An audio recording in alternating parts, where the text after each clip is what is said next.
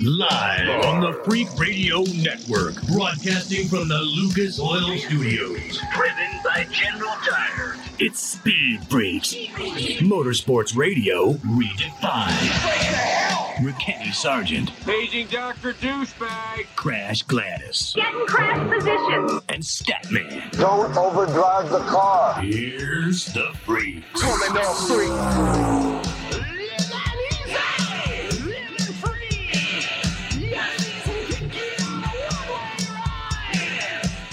How you doing, Freak Nation?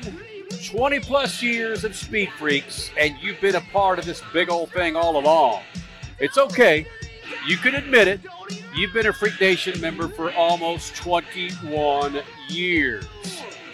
Statman, Crash Gladys, Kenny Sargent, big damn show for you tonight. Speaking of 20 years, how about 50 years? It's been 50 years since Mario Andretti won his first Formula One race, the South African Grand Prix. It happened yesterday, 50 years ago. So Crasher was on it and booked an interview with Mario Andretti. I bet this thing's going to drag on for about 30 minutes, Crasher. Oh, you know it will because he's got so much to tell. There's a good article. It's it's a short article, surprisingly, from Robin Miller on Racer.com about the 50th win. But I have a feeling, yeah, we will go a little bit longer with Mario because he's just got so much to tell, so much history. It's bizarre to me that just two years ago we were celebrating Mario's Indy 500 win, the 50th anniversary of his Indy 500 win, and then he kind of dabbled in F1 for uh, four ish years before getting his first win in 1971. Like you said, March 6th, 1971, 50 years ago this weekend. And that's pretty much, I mean, you could argue, was it the Indy 500 win or was it his first Formula One win that vaulted his career into the stratosphere? I mean, this F1 win was what enabled him to demand big contracts in all of his racing career, in all of his racing gigs. So it wasn't the 500 win. So eh, yeah, it's just there's so much that that has gone on in Mario Andretti's anniversary celebrations over the last couple of years that made him who he is and what we know. Kyle Larson grabs his first win with Rick Hendrick, Hendrick Motorsports in Las Vegas earlier this afternoon. And Statman, do I dare ask, 50 years ago, do you remember Mario Andretti's first Formula One win? No, I don't. But I remember the series always going to South America to uh, uh, to South Africa to start the season, and Kyalami and how many drivers loved that racetrack. But the you crash you mentioned the Miller article. The craziest thing that I walked away from that with was he asked for and received apparently ten thousand dollars per point Right. that from Lotus, which means that in that that time frame in the late seventies, he got I think it was six hundred and seventy thousand dollars. He had six, 670, 67 points, six hundred and seventy thousand dollars from Lotus the year he won the national the uh, world championship. Just stunning. That was an awful lot of money in 1978. Yeah, exactly. I was going to say people right now are like, big deal. No, that was a ton of money back then, and that was the number one contract in Formula One back then. So, yeah, that's just crazy to me. That is hard for me to understand. Again, Kyle Larson grabs a win in Las Vegas, the NASCAR Cup Series. Lucas Oil Studios. You can connect with us on uh, Twitter, of course, Facebook, the website, speedfreaks.tv. That still blows me away when you hear numbers like that for uh, compared to today. But again, Almost a $100 million. Hello, Lewis Hamilton. yeah, Almost. but it, again, it's Mario Andretti, and, and and there's there's not much argument out there. I'm sure Stat will find some dang uh, oblivious rally driver that's better than Mario Andretti. But some, Oblivious, no. no, He not would be a multi-time yeah, champion. uh, yeah, You- so, who is there a rally driver, Stat man, that's better than Mario? Ooh. Well, I, that that depends on what Oh. you're asking. you know, Sebastian Loeb won nine straight Mhm. championships. Uh, I, don't- did, did Mario Andretti win nine straight championships at anything? You ever win nine straight races? So, Okay, hold but- on. Could Sebastian Loeb do it on an oval? Could he pull five, six, ten G's on an oval? Could he do Indianapolis? Could he do Daytona like Mario did? Different disciplines. Come on, Wow. Sebastian, get outside your comfort zone of Fighting rally. word, stat man. Ding, You know, ding, did- ding. he did drive sports cars and uh, did well at it. Uh, I, I don't think he won a championship in uh, touring cars, but he did he did step out of the, his comfort zone. He went up the hill at uh, Pikes Peak True. 20 was almost 30 seconds faster than the computer said was possible. So yeah, he stepped out of his comfort zone on a couple of things, but uh, I, I don't know. I don't. He's not. He's not one of the best drivers in world history, like Mario, our friend of the freaks. Only one way to settle it. Mario Andretti versus Sebastian Loeb at the Big Go, NHRA, U.S. Nationals, drag racing. Go. It would be Speed cool to put them We promise to suck less. Speed Freaks, Motorsports Radio, redefined. The Freaks. Welcoming in another round of affiliates here in the Freak Nation. How you doing, man? Crash Gladys, Stat Man, Kenny Sargent. You follow us on Twitter, Facebook, the website, speedfreaks.tv. Coming up in about eight minutes, grabbing himself an eight spot in Las Vegas this afternoon. William Byron, NASCAR Cup star, will be joining us here in the Freak Nation, and teammate of your winner, Kyle Larson. William Byron will be joining us here in the Freak Nation. Crash Gladys Spit News and Notes brought to you by our good friends at General Tire. Do yourself a favor, your family a favor, with your friends when they're rolling with you in your SUV or your big old fat F 250, and roll on General Tires. Go to generaltire.com. That's generaltire.com to check out the righteous tires for your righteous ride. Crasher? Well, the NASCAR weekend in Las Vegas started with the Truck Series. IndyCar regular Connor Daly caught fire, while the race was dominated by Kyle Busch Motorsports. Both Kyle and his co-driver John Hunter Nemechek won a stage, and it was Nemechek with the checkered flag at the end, his first win in four years. In the Xfinity Series, there were 12 laps left on the final restart, and that's when AJ Allmendinger took full advantage, cruising to an epic and pretty emotional win in front of the fans in Las Vegas. Emotional because this kind of shocked me. He said he just doesn't know when his last win of his career may be. He certainly hopes Vegas yesterday won't be it. Then in the cup race, it was Kyle Larson making himself the 20th different winner in Rick Hendrick's stable. But get this no one has won as quickly as Larson has now done in just four starts. Yeah, just what may that mean moving forward? Kyle Larson has been the king of the bridesmaids on one and a half mile tracks until today, where he won his first of most likely many more to come in Las Vegas. Supercross race Daytona, where the crowd was limited, but for its limits, it was sold out and screaming like crazy when they witnessed Eli Tomac grab a record tying fifth win at the Speedway Supercross event. And for the first time ever, of course, in this COVID world, Daytona hosted a 250 West round where Cameron McAdoo snagged his first win in the 250 class. Speaking of COVID 19, IMS opened as, of course, Indianapolis, I'm talking about, opened as a mass vaccination site for the single dose Johnson & Johnson shot on Friday. And suffice it to say, just about everyone who is anyone in motorsports in the city of Indianapolis got vaccinated. So, yes, despite some of you saying the Indy 500 will be moved to later in the summer, uh uh it's going off in 85 days, May 30th in Indy. William Byron next. Motorsports Radio, redefined. Freak Nation, for over 100 years, General Tire has provided tires for your lifestyle, your adventure, your everywhere. From the aggressive mud terrain Grabber X3 to the all terrain performance of the Grabber ATX, even to the strong and durable all purpose terrain Grabber APX. General Tire balances excellent on road performance with off road capabilities designed for all weather conditions. Remember, with General Tire, anywhere is possible. For more information, drive over to generaltire.com. It's called a tune up in a bottle for a good reason.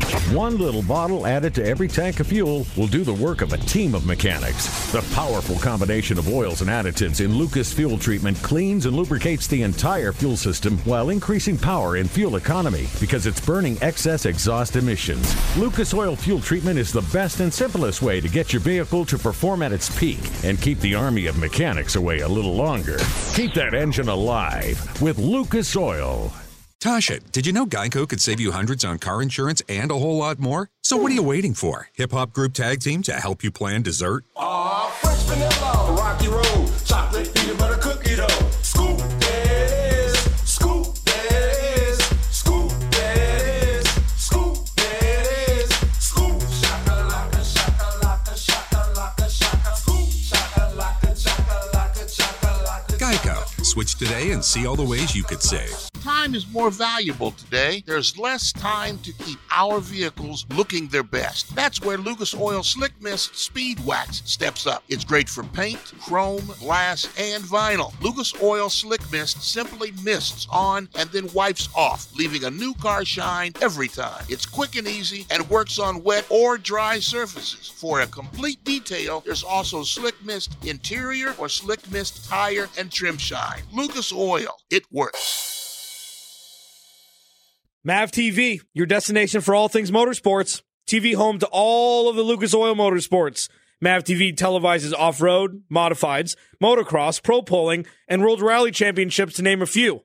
Mav TV is also home to the favorite enthusiast shows such as My Classic Car, Chop Cut Rebuild, Full Custom Garage, Gears, and much more. Mav TV is available nationwide on DirecTV, Verizon, and on most cable providers.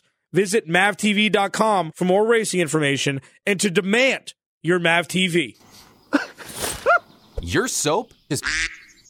Ugh. And your body wash is a synthetic detergent. But you're not a dish. You're a man. Switch to Dr. Squatch Natural Soap for Men. For men who build things. Open pickle jars on the first try. Slay dragons. And let their daughters braid their hair. Men who like to feel good and smell. Titillating. Dr. Squatch takes you places you never thought you'd go. Naked. You're listening to Speed Freaks Motorsports Radio Redefined.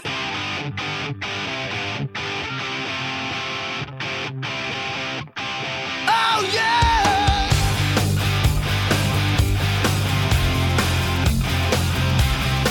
You wanna find it? Come on, yeah! Lucas Oil Studios, Freak Nation, been doing this for 20 years. Statman, Crash Gladys, Kenny Sargent. You follow us on Twitter at Speed Freaks, Facebook, and of course Instagram. The website speedfreaks.tv. He's been the Freak Nation before, but not often. Usually when he has a big win. It's William Byron running for Hendrick Motorsports. Got himself a big win last weekend. Uh, and the the stories that are coming out of this win, William, are nuts from Homestead. First of all, a twenty eight to one odds. Uh, you're you're at twenty eight to one to win this race. If I would have bet hundred bucks on you, Broham, I would have had some lunch for about half the year at twenty eight hundred dollars. What's up with that? yeah, no, that was uh it was good good execution for us and it was funny, I saw some of that stuff. So always uh always good to have a little motivation going in. So that was uh it was nice to nice to see us have a you know have that run and just we had an awesome awesome weekend really. So definitely really thankful for the for the guys and all they did and and um just to execute a smooth solid race like that and and get the win is really cool.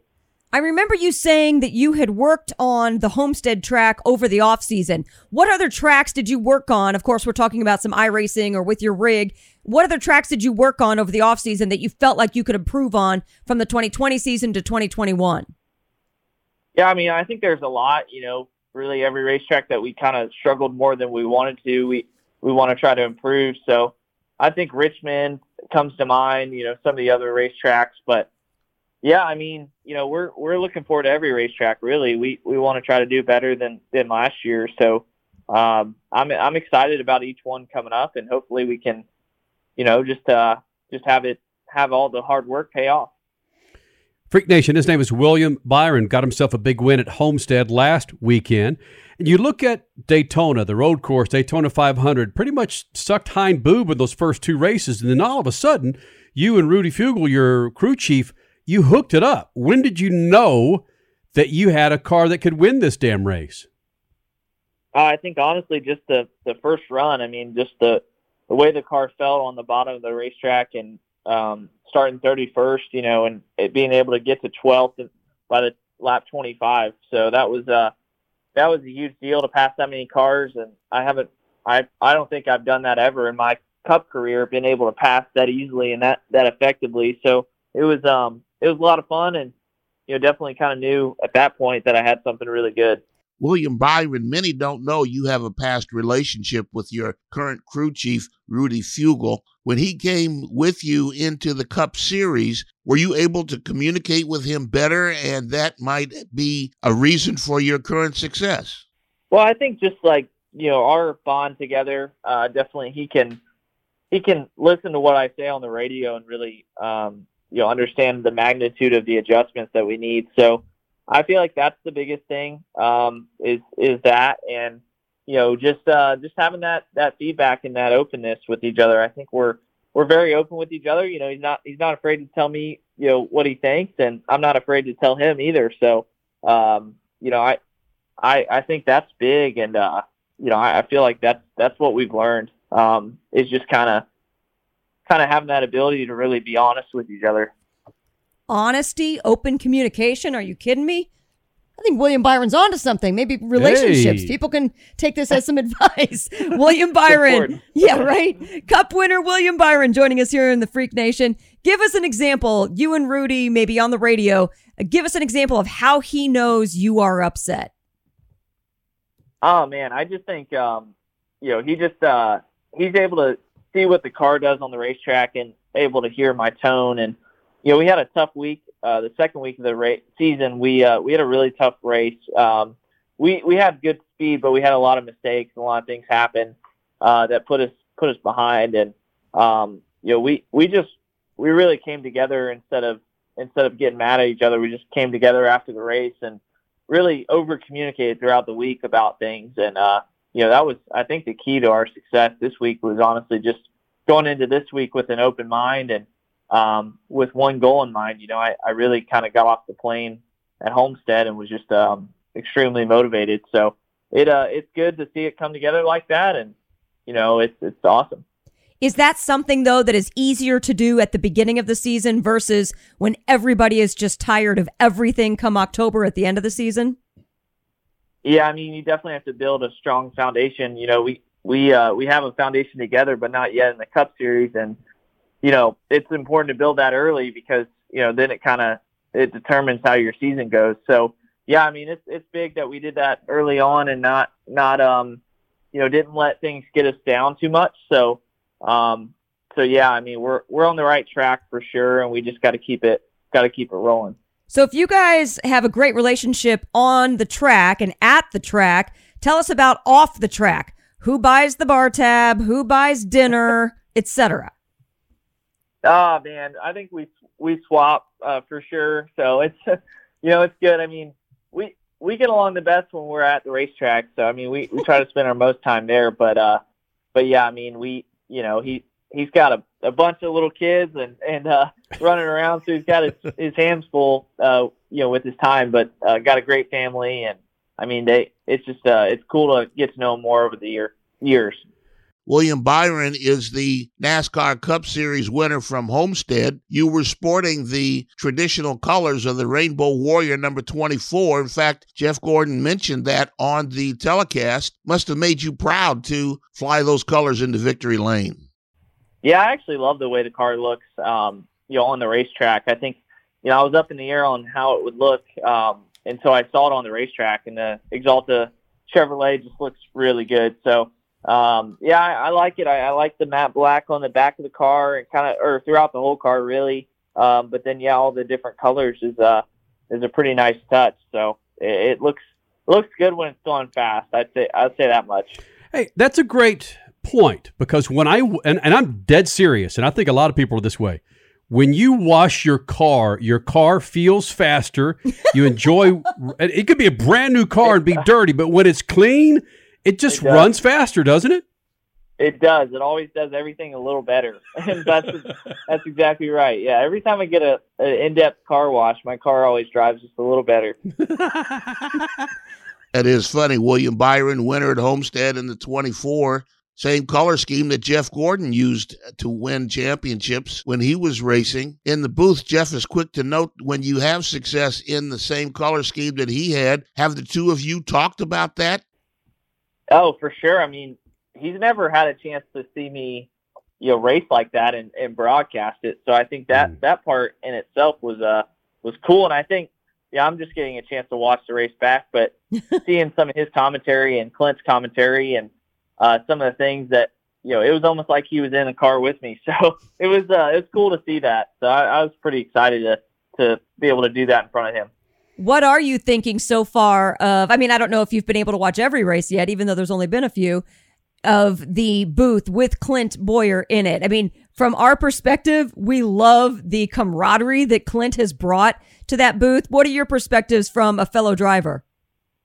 Yeah, I like it. I mean, I think Clint, you know, he communicates in a in a good way. Obviously, it's funny, but he's got a lot of knowledge too that I think people took, you know, did, probably didn't understand or know that he was going to bring those things. You know, they knew he was going to bring the comment, the the funny part, but um, I feel like there's a lot of detail that that he, you know, he's relevant and he's he's raced in the sport very recently, so he knows exactly what the cars are doing and knows knows um, you know exactly what they should do.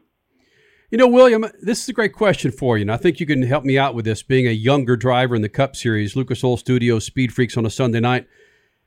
Now that you are basically in the playoffs with this win so early on in the season, do you think you're going to drive different from this point forward versus someone that you know is gripping trying to get in the last couple of races?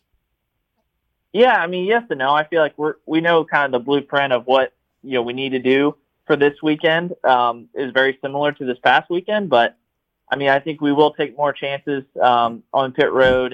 the guys will probably have some faster pit stops because there's less pressure. So, um, you know, I think those things will hopefully be there. Um, you know, and we've just got to continue to improve because we want to we want to be where the nine team was last year and and be doing the things that they were able to do. So we've got a long way to go to get. You know, I think Chase had five wins last year, so we've got a long way to go to be a championship type team, but I think we're on the right path. Is there a friendly competition between you and Alex to see who, to see who gets the most wins for Rick Hendrick, or who may get that record-setting win to surpass Richard Petty in the near future?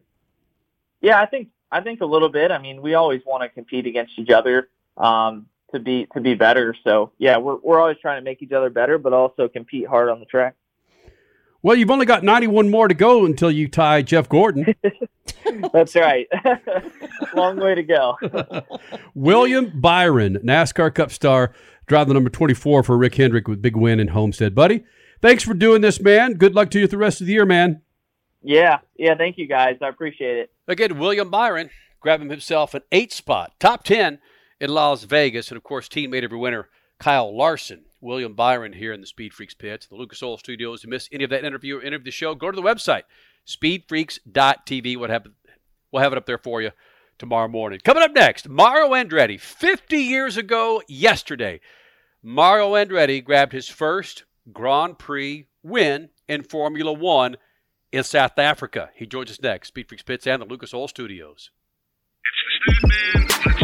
Oh, no. Five years ago, when Gene Haas took the American red, white, and blue colors into F1, we all stood and cheered. We'd waited decades for that exhale. Well, it's different this week. The red, white, and blue colors flying on the Haas F1 car were in the form of a Russian flag, a Russian corporate title sponsor, and a Russian driver who's caught in his own mess from an indiscretion with a woman on social media. Now I can hear all the noise. Sports is supposed to be apolitical. Tell that to any Olympic athlete who battles nationalism every time they enter the arena. Further, there's supposed to be a ban on Russian national imagery in international sports due to a major doping scandal. That makes the Haas car borderline illegal. How do you cheer for an American team carrying the colors of a nation that attacked our computer networks so thoroughly last year? We still don't know how much damage has been done. Gene Haas, I hope their money tastes sweet. Peace. Motorsports Radio, redefined. Somebody once told me the world is gonna roll ain't the sharpest tool in the shed. She was looking kind of dumb with her finger and her thumb in the shape of. Speed Freaks on a Sunday night, Lucas Oil Studios again celebrating 20 plus years of doing this thing from the Lucas Oil Studios. LucasOil.com, a great website to check out to find out all the products to keep your ride on the road. A very special anniversary this weekend. In fact, on Saturday, uh, Mario Andretti, 50 years ago, yesterday, his first win in Formula One in the South African Grand Prix. Mario, March 6th, baby. Mario Andretti joining us now. And Mario, as the years and the decades have gone by, are you still able to recollect that race and that first win and just everything that happened with that race? But of course, of course. I mean, this, uh, you know, obviously when uh, I'm reminded of it, especially like uh, from you guys, it brings back the fun memories, uh, uh, very important moments of my life. And as you can see, I was so interested in, um, you know, in, in the Formula One aspect, and I was uh, just getting my feet wet and uh, fortunate enough to be in a Ferrari, even though it was the third car on the team. Um, still, uh, you know, to be able to pull it off uh, and and win my first race with Ferrari, uh, you know, was, was like uh, pretty much uh, accomplishing part of my dream, the dream I've had, uh, you know, since I was just a teenager. Mario Andretti is a longtime friend of the Freaks and maybe the greatest driver ever in the history of man. Mario, you talked about a third car. A lot of people don't think of what the third car designation means. They know about the top driver, the second driver, but a third car, what's that about? Well, basically, what I'm saying about a third car is that uh, a team like today is usually composed of two cars, you know, a two car team um, every Formula One team, even today, is basically two cars, two drivers, and uh, and when in those days uh, they were able to um, you know to add a guest driver, uh, you know, and that's really what I was, uh, Mr. Ferrari. Uh, just uh, you know, I had enough pull with the FIA that he said I'm going to enter a third car with a guest driver, and that was it. You know, and that's how I actually uh, debuted with Lotus uh, in you know three years before in in 1968 at Watkins Glen. You know, as the third car, I put the car on pole, and uh, and uh, again today, uh, I wish they were doing that today. I think it would uh, it would be great. Um, I think it, I think publicity for Formula One, even by allowing, you know, in uh, each guest country, each country that they visit, you know, to potentially have uh, uh, a, a guest driver of uh, of.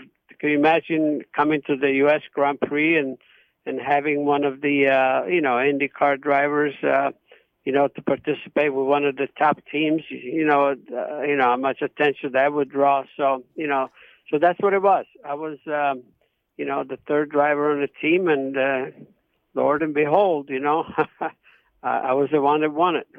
Did you know that the Ferrari was powerful enough to take that win? I mean, I know that the race was dominated elsewhere, but you led the last part of that that race, the South African Grand Prix. Did you know that the Ferrari was capable of doing that at that time before you entered the race?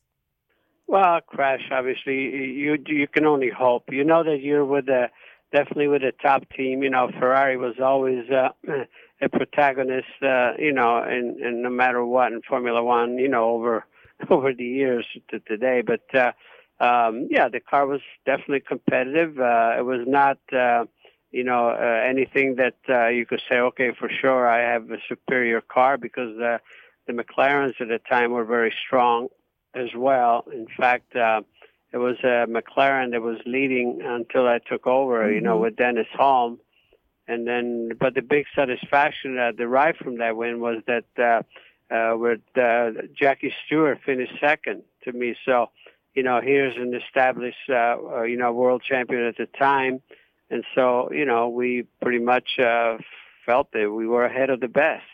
And uh, and so the satisfaction continued. You know, two weeks later, I won both races at the Questor Grand Prix. You know, with Jackie Stewart finished second to me then you know, so uh, it was, uh, you know, it was very satisfying uh, time of, uh, of my career for sure. March 6th, 1971. We're talking to Mario Andretti, the driver of the century. Of course, that was last century. He's still the driver of the century. He's the driver of every century. talking to him on Speed Freaks on a Sunday night. 50 years from your first Formula One win. It was just two years ago. We were talking to you on your 50th anniversary of your Indy 500 win. And you've talked to us many times about how you went from IndyCar to Formula One. But can you kind of, in a nutshell, tell that story again for people who don't, or maybe not, uh, don't understand? Well, you know, very quickly, you know, my love for for uh, motor racing uh, started when I was still living in Italy. You know, as a young lad, a young teenager. I was 15 years old when we came to America, but uh, uh, basically, uh, Formula One was the, the the type of racing that uh, I fell in love with because of uh, you know Ferrari, Maserati, Alfa Romeo, and the current world champion in the in, in mid 50s. And then, um, so uh, when I started racing in America, I just always had an eye to uh, uh, to somehow uh, earn my way into Formula One someday. And uh, I could have been very satisfied with my career uh, here in Indy cars, and then having had the opportunity to drive sports cars, and then you know some stock cars, and have some success there as well.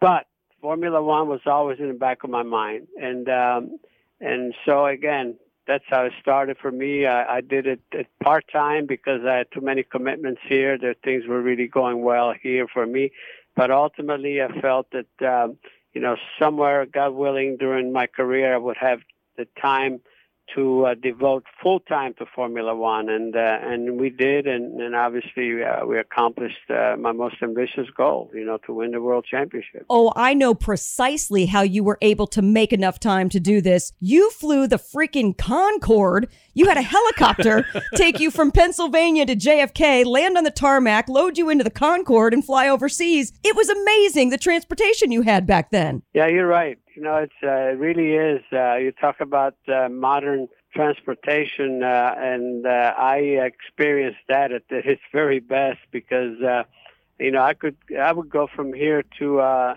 you know from Nazareth to somewhere in Europe, uh, you know London or Paris, uh, just like going to Chicago. You know, it was just uh, uh, it was just a kick in. Uh, you know, in I keep saying my but it's true. In 1978, I had 24 crossings that year. That year alone in a Concorde. Uh, you know, during that season, because I was, you know, Formula One. I was driving uh, for Roger Penske in Indy cars, and then the IROC series. And between testing one thing and another, I was in and out of Europe. You know, it seemed like every week, every you know, at least once a week. Mario, as your Formula One career was heating up, you had enormous obligations and commitments to racing here in the United States, but you always wanted to run Formula One. You had success at it, showing that you could do it. Why didn't you move to Europe for a couple of years? Maybe get that out of your system. Turns out you won a championship in 78. Why didn't you just leave and go there for a while and get that done? Well, uh, that's a good question. I think it was always suggested, but uh, I, I just wanted to do it my way. Um, you know, my home uh, was and it would always remain here. I didn't, I didn't feel like I wanted to relocate because I wanted to keep stay in touch with the with the racing here. That's why I kept driving Indy cars because I felt that uh, you know uh, sooner or later I might my, my career would definitely wind up back in the in the states. So uh, I, I like I said, uh, you know, you you can. Uh, a lot of people just uh, you know thought that it was uh, they had the better idea, but uh, it was my idea that that worked for me. So um, and, and it definitely worked. Mario, can you hang around for another segment? My pleasure, guys. Always. Cool. Uh, the greatest driver in the history of mankind. We continue on with Mario Andretti. That's next. Speed Freaks Pits and the Lucas Oil Studios. Speed Freaks, Motorsports Radio, redefined.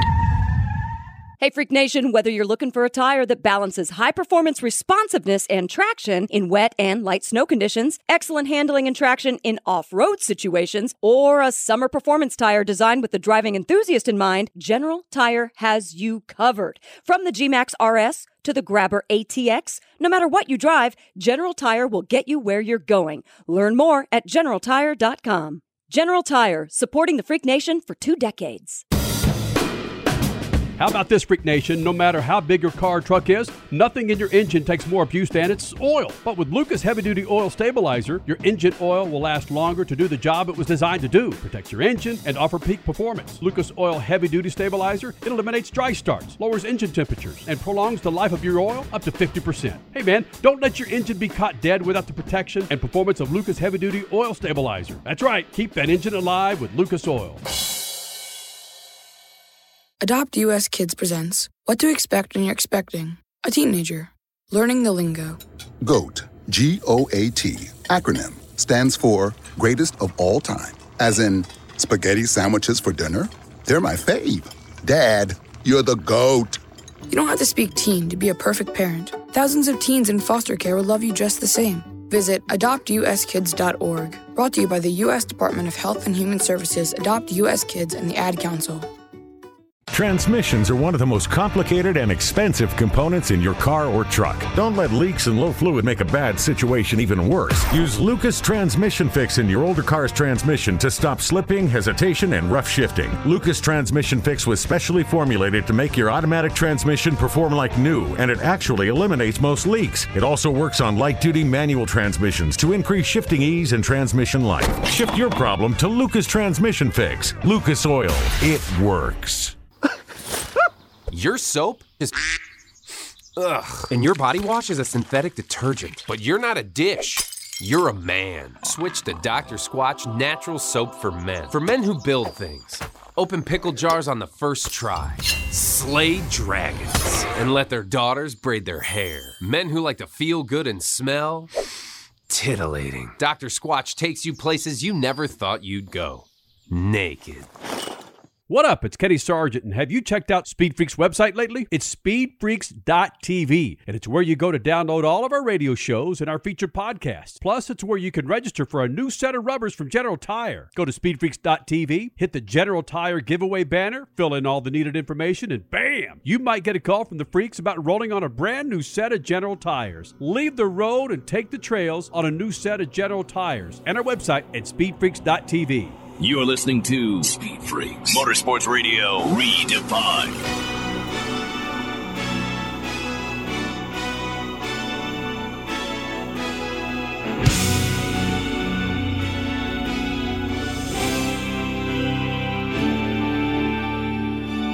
You're back with the Freaks, and we continue on with our second part of our interview with Mario Andretti. 50 years ago, March 6th, yesterday, uh, Mario Andretti won his first Formula One Grand Prix, well, his first Formula One race, South Africa Grand Prix, and he continues on with us here in the Freak Nation. Statman, go right ahead. So, Mario, we're celebrating your 50th anniversary of your first Formula One win, came in South Africa. But success didn't tumble out of the box after that. It was a couple of years before your next win, and then another couple of years before your championship. There's always frustration to a driver when he doesn't win, but did you ever question your ability to do that at that level? No, I I think uh, uh, all along you just have to uh, stay on the positive side. Obviously, there were times when I didn't have a very competitive car, like you know when I was in a March and so forth. But uh, uh, all in all, uh, I always felt that uh, you know somehow with the right equipment, uh, you know I could get the job done. You got to feel that way, otherwise, you know you're beat before you start. So um, I always stayed positive in my own mind without really uh, trying to uh, analyze the situation in depth. Because sometimes if you analyze too much, you can talk yourself out of things, you know. So I just, uh, even days where I, you know, realistically, uh, you know, if I would have analyzed, I said, I have no prayer of bringing anything home today, anything shiny anyway. And, uh, and yet you go out there and you do your best and sometimes you surprise yourself. So, uh, that's the way I've always dealt with my life, with my career. Um, and when good things happen, just gave me more courage, you know, more confidence to just keep going and keep trying to get better and better. Speed Freaks on a Sunday night. We're talking with our longtime friend Mario Andretti. Mario, you're sounding like a Tony Robbins. You're talking about your passions, what motivated you, what got you to the top of your industry. Who really did motivate you? Was it drivers, your parents, friends, people we don't know? What motivated you to keep you going when the lights at the end of the tunnel weren't always success?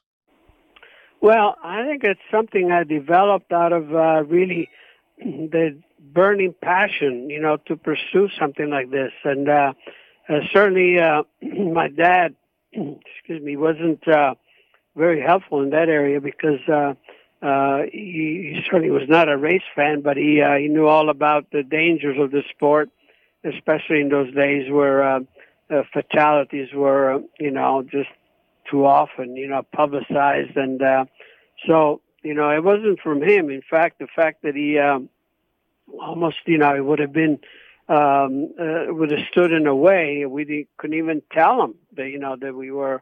But sometimes when you can't have something, you just want it even more. Yeah. you know, and uh, there was nothing that could interfere with my desire, you know, to pursue this, and no matter what, you know. So there's always uh, some negatives you have to overcome, but uh, again, um, I never allowed that to stand in the way. You know, you always uh, you get knocked down, you just um, you get up, brush yourself off, and keep going. You know, that's another funny story, or, or how you and Aldo would hide this from your parents. Can you talk a little bit about that, you guys as teenagers in Pennsylvania, and how you would go wrench on cars or, or do figure out your passion without your parents knowing? Yeah, I mean uh, the the first season, for instance, uh, where Aldo and I and, and four other buddies, when we built the first stock car to race locally, um, you know, we didn't dare, we didn't dare uh, tell my dad, you know, anything about it. Um, uh, and then uh, here we go out there, and we were winning some races. In fact, uh, right here in Nazareth, in our hometown, Aldo and I won the first race, and it was in the papers, but uh, the uh, uh, the, what what the buffer that we had was that my dad couldn't uh, could hardly speak English by then. You know, it was only you know uh, four years after we arrived in America, and uh, and he couldn't read English. So uh, it's only people like his boss at work would say, "Hey, Gigi, you know, your kids are really doing well." He had no idea what the hell he was talking. The guy was talking about.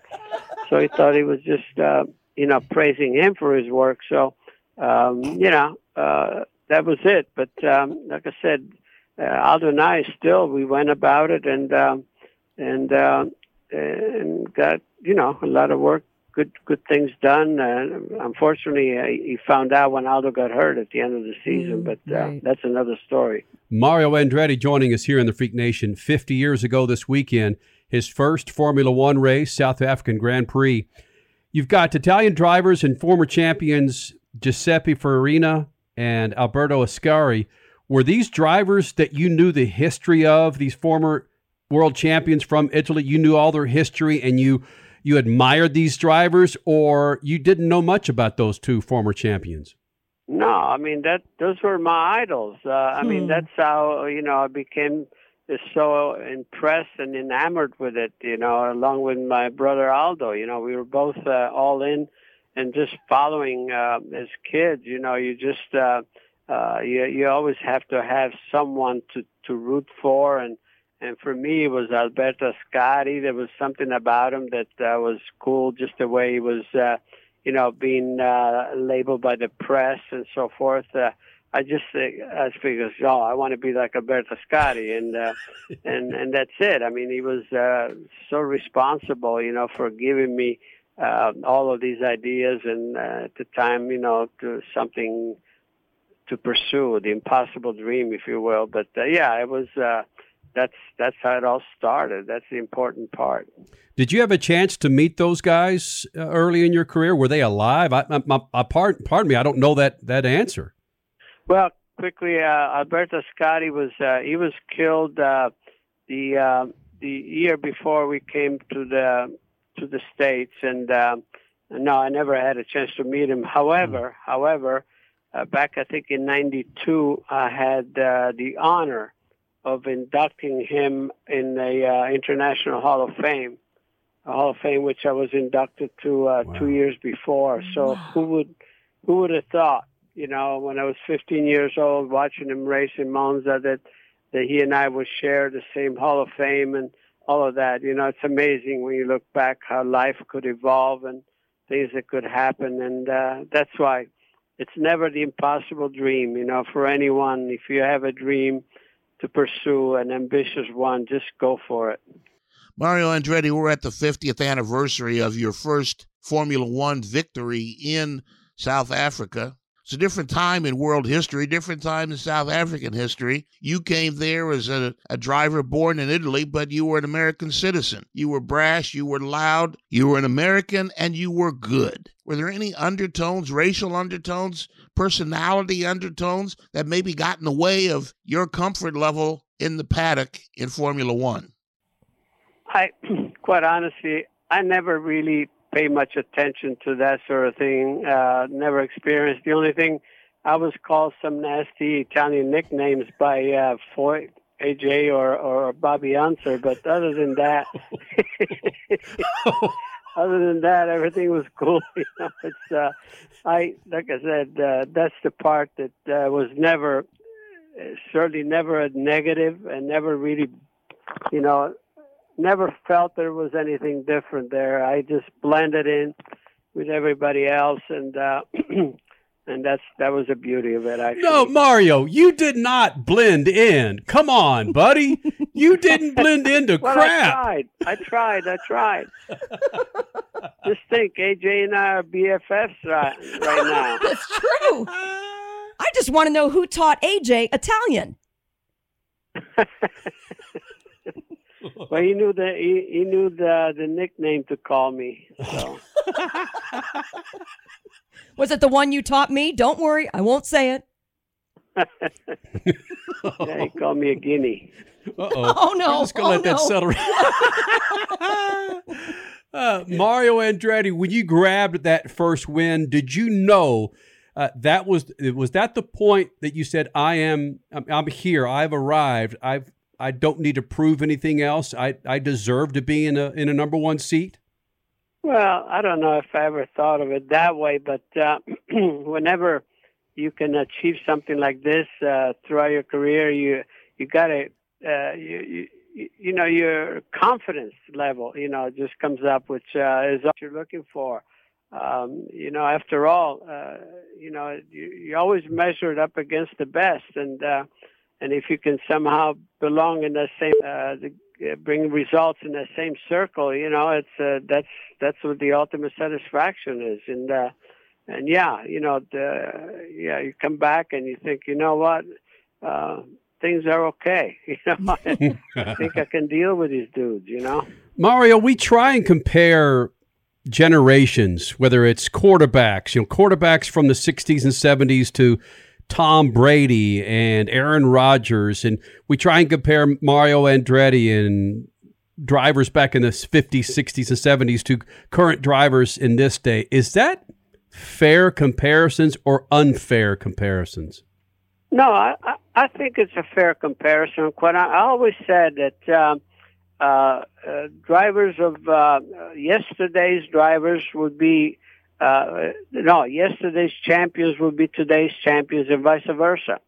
I think uh, uh, what it takes, what it took uh, 20, 30, 50 years ago to get the job done, the desires, all of the the uh, the, the work that goes into it, and and the passion uh, that that drives you. Uh, it worked then; it would work today. The, the only difference today, obviously, uh, things are more technical. You know more because uh, you know times have evolved, and uh, but. Um, you know, so the equipment, uh, the tools uh, you have in your hands are probably uh, better. But then again, uh, the job is the same to try to get 100% out of what what you have in your hands. Like you know, even football. Okay, the football is the same, but uh, more is known about the, the certain techniques and uh, and and all of that. So again, um, I think as much as things change, they remain the same in that aspect.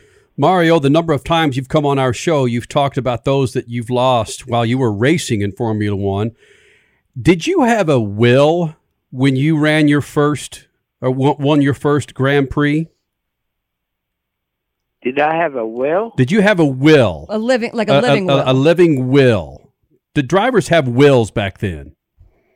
Yeah, well, all I was worried about, uh, you know, uh, at the time uh, to, to, to try to earn enough so um, my uh, my family will be taken care of. You know, Right. that's uh, you know, I always said I, w- I would have uh, raced for nothing, for free. You know, but uh, but I always tried to go for uh, you know the, the, the best contracts I could could uh, negotiate, and uh, a lot of that uh, I think was uh, to to think about the my family in case something happened. I, uh, we were, you know, touched too many times, too close. I mean, I lost uh, so many, so too many close friends that um, you know I had uh, met the untimely death where, you know, the that said they left a young family behind them, and uh, so th- those were obviously things uh, that um, you, you know you had to be uh, thinking about.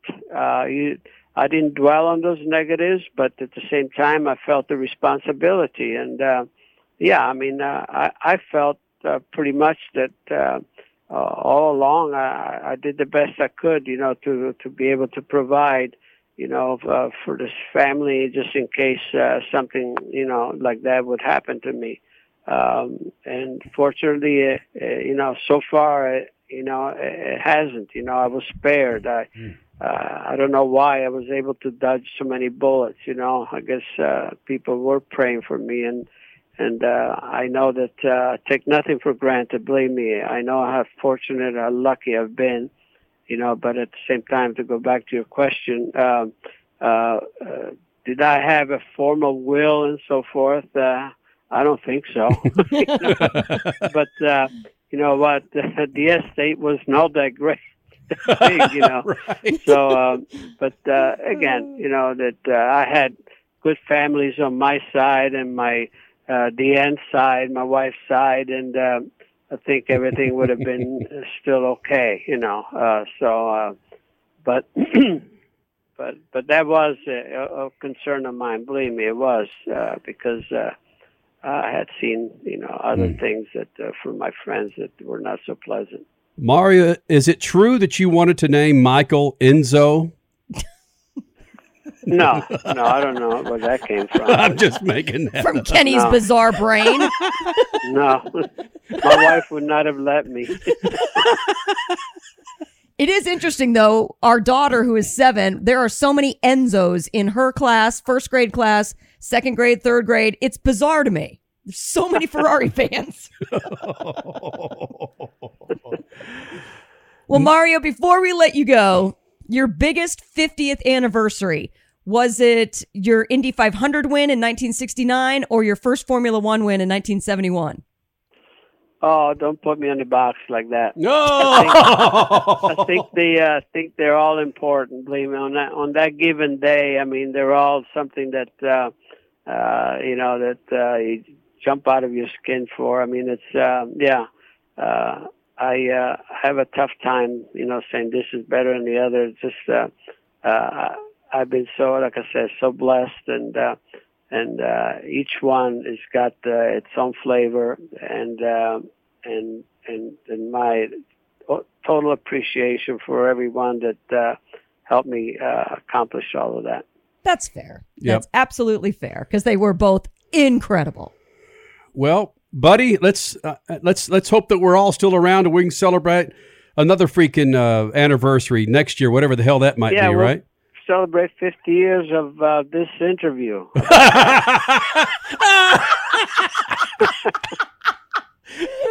yes, maybe 50 days uh, at the Indy 500. We'll, we'll find you in May somewhere. Mario, Yeah, you bet. it's this is always awesome, and, and we know your time is valuable. Thank you once again for being a part of Speed Freaks, buddy. My pleasure, guys. Always. awesome. Thank you so much. See you, buddy. All the best.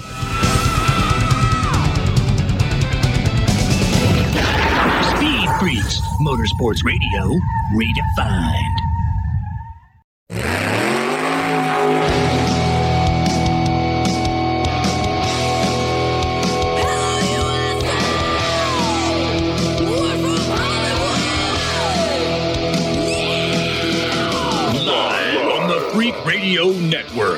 Broadcasting from the Lucas Oil Studios. Driven by General Tire. It's Speed Freaks. Motorsports Radio redefined with Kenny Sargent. We love to party. Crash Gladys. What are we doing for the bachelorette party? And Statman. I am serious. Here's the Freaks.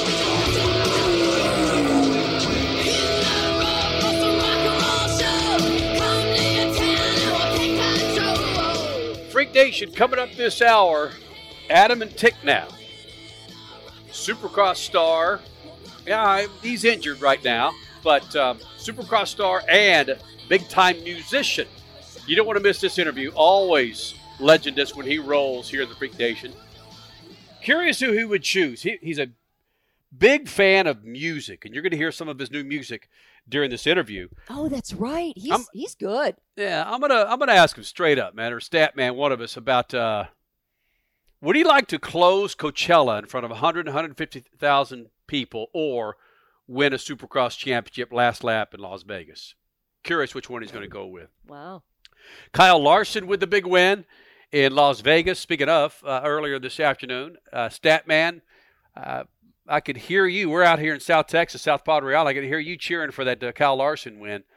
Uh, Yeah, I'm season. sure that's what you, I'm sure that's what you heard uh, in between the waves and the beach and the sun and the you know the sand. I, I'm sure that's what you heard. Yeah. Yep. The battle of Statman and the Kyles. That's true, man.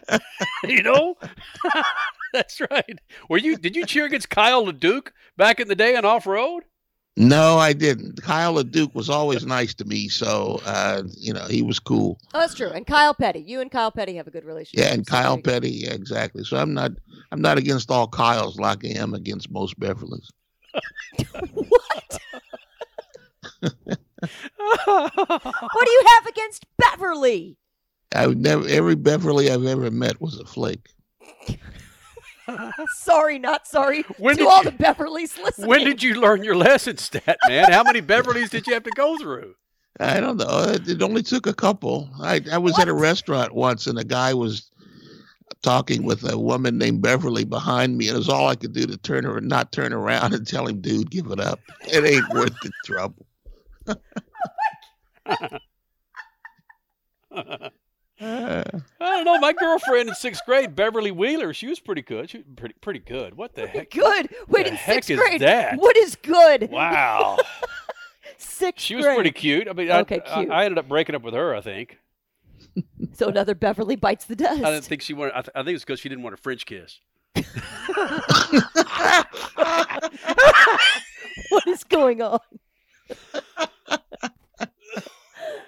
Uh, Can we please have a Beverly call in and redeem yourself? But I did get I did get my first French kiss. I think it was that that summer or either seventh grade summer from Sherry. I can't think of her last name, and it was it was otherworldly. I, it oh, was I, Sherry. I just I did I don't want to say I felt violated. I just I just thought, really, is this what? I wonder what Sherry's doing now. That's what we want to hear from. We want to hear from Sherry. Forget Beverly. We want to hear from Sherry. Maybe she's the one that triggered the four seasons, you know? Oh. Sherry. So there you go, Freak Nation. We are speed freaks. We do talk motorsports here in the Freak Nation. We think. Once in a while. Yeah. yeah. Just don't just don't say your name is Sherry or Beverly. No, Sherry's good. It sounds like I mean some violations are nice, and it sounds like that one was. It was in a dark. It was one. of the- It was. I think. No, what it was. It was spin the freaking bottle. Oh, It was. your first French kiss was during spin the bottle. Yeah, and it landed on me. So that means everybody's watching Because I knew Sherry was already well advanced in her years, and I knew if it landed on me, it's like, oh my gosh, here we go. I got to commit. Bam. She was in the sixth grade and you were in the fifth. Is that what it was? No, I think it was either summer of sixth grade or summer of seventh grade. I don't remember. What, it was one of the two. Okay, so hold on though. But everybody playing the game watched you, so you were also not just being quasi violated by Sherry, the very experienced French kisser, but you were also under the microscope with everybody watching. I you. think we had black lights going on too. So yeah, it was. What? it- yeah, you, you know what black lights are? Yes, I do. Okay. Did you ever have a black light stat, man? Oh yeah, yeah. I mean, all we got to do now though is come up with uh, Sherry, Beverly, Kyle, and um, have that be a guest on the show one night. We got to we got to make that an automatic person on a, on a un, unidentified freak. Yeah, SBK. Oh my! You're in the Freak Nation. Uh, I promise you, we're going to talk some motorsports. no, you don't. This don't hour. make any promises you can't. Coming up in moments, keep. Crash Gladys Pit News and Notes. Adam Enticknap, big time Supercross star, and some highlights from Mario Andretti's 50th anniversary of winning his Formula One, his first That Formula was a One fun race. interview Yeah. last hour. That was good.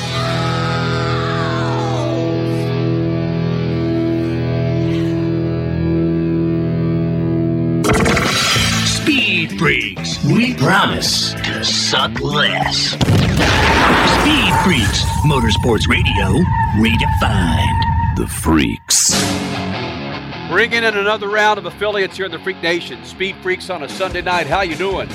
Our website, speedfreaks.tv, at Speed Freaks on Twitter, Instagram, official Speed Freaks, and of course, Speed Freaks on Facebook. Crash Gladys Pit News and Notes brought to you by our good friends at General Tire. Roll on, J- just, yes, Discount Tire, Tire Pro, Big O Tire, TireRack.com. They got them, you go get them. Those red letter General Tires, bam. Got a big fat truck, SUV. General Tires will look fine on that bad boy. Do yourself a favor, go to generaltire.com. Crasher. All right, so in the truck series in NASCAR in Las Vegas, it was John Hunter Nemechek with the win and IndyCar regular Connor Daly catching fire. Kyle Busch Motorsports, though, with the 1 2 in the end. That's John Hunter Nemechek's first win in four years. Crazy. In the Xfinity Series, how about Freak Nation fave AJ Allmendinger?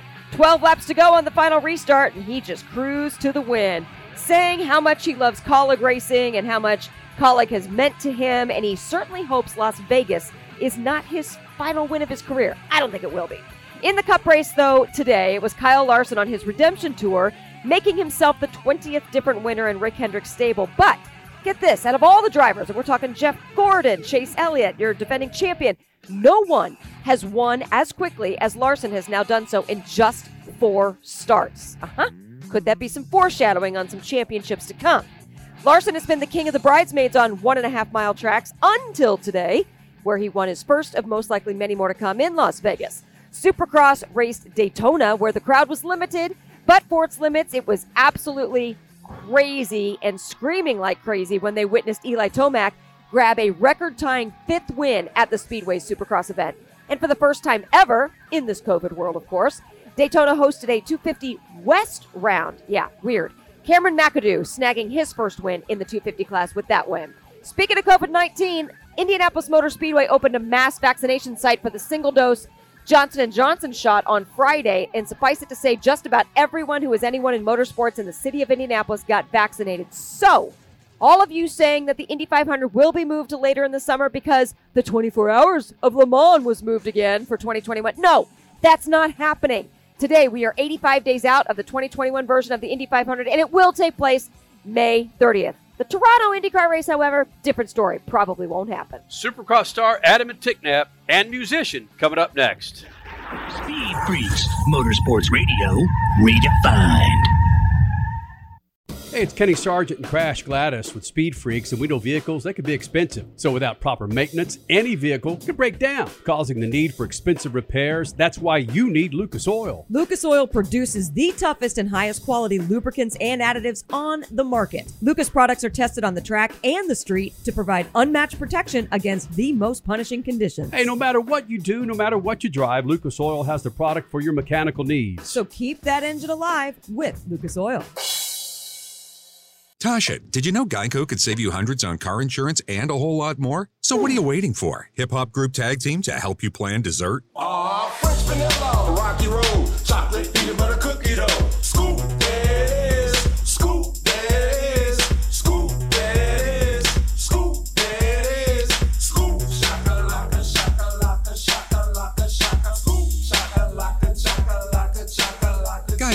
Switch today and see all the ways you could save. Hey, Freak Nation, whether you're looking for a tire that balances high performance responsiveness and traction in wet and light snow conditions, excellent handling and traction in off road situations, or a summer performance tire designed with the driving enthusiast in mind, General Tire has you covered. From the G-Max RS to the Grabber ATX, no matter what you drive, General Tire will get you where you're going. Learn more at generaltire.com. General Tire, supporting the Freak Nation for two decades. It's called a tune up in a bottle for good reason. One little bottle added to every tank of fuel is like a team of mechanics going to work. Lucas Fuel Treatment cleans and lubricates the entire fuel system. It increases power and fuel economy and burns excess exhaust emissions. Lucas Oil Fuel Treatment is the best and simplest way to get your vehicle to perform at its peak. Keep that engine alive with Lucas Oil. Mav TV, your destination for all things motorsports. TV home to all of the Lucas Oil Motorsports. Mav TV televises off road, modifieds, motocross, pro pulling, and World Rally Championships, to name a few. Mav TV is also home to the favorite enthusiast shows such as My Classic Car, Chop Cut Rebuild, Full Custom Garage, Gears, and much more. Mav TV is available nationwide on DirecTV, Verizon, and on most cable providers. Visit mavtv.com for more racing information and to demand your Mav TV. What up? It's Kenny Sargent, and have you checked out Speed Freaks website lately? It's speedfreaks.tv, and it's where you go to download all of our radio shows and our featured podcasts. Plus, it's where you can register for a new set of rubbers from General Tire. Go to speedfreaks.tv, hit the General Tire giveaway banner, fill in all the needed information, and bam! You might get a call from the freaks about rolling on a brand new set of General Tires. Leave the road and take the trails on a new set of General Tires and our website at speedfreaks.tv. You're listening to Speed Freaks Motorsports Radio Redefined.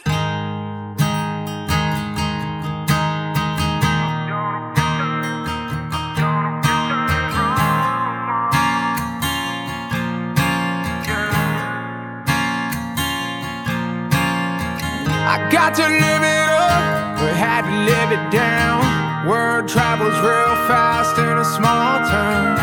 Made a couple wrong turns, too many to count. Sunday nights are made for speed freaks. 20 plus years from the Lucas Oil studio. Speaking of, anything inside your engine, you got an issue? Lucas Oil's got it. What about inside your car, your interior? Lucas Oil has that too. Oh, and slick mist to keep your car fat and happy outside.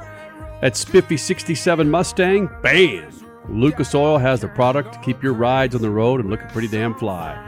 That song you heard coming back from break, coming back around, it's from this guy, Adam Enticknap, which I don't know if I know him more from his bitchin' music or his ride on the trail. Well, probably more from music given this year and your injuries. Adam Enticknap joining us here on the Freak Nation uh, Supercross pilot. What's the latest on your injury? Screw your injury. That's a damn good song. Thank you so much. Uh, I love my music. I love riding my dirt bike, and uh, it's funny how the two are so in sync. You know, um, when you know when you're riding a dirt bike, it's really really dangerous, especially when you're racing Supercross. If anybody's seen it, uh, you know you get hurt sometimes, and when you get hurt, you gotta. Um, there's not a lot you can do, but one of the things I can do is make music. So it's definitely my second passion, and it takes me away from uh, reality, just like riding my dirt bike does. Adam Supercross provides a lot of things to riders, including injuries and problems, challenges. Do you think you could survive all of that without your music? Um, I don't know. That's a good question. I've never really thought of it like that, but uh, you're definitely right. I I think that my music keeps me going on my dirt bike because you know there's so many things that I get to let out when I'm uh, when I'm riding my dirt bike, and my music kind of helps just balance everything.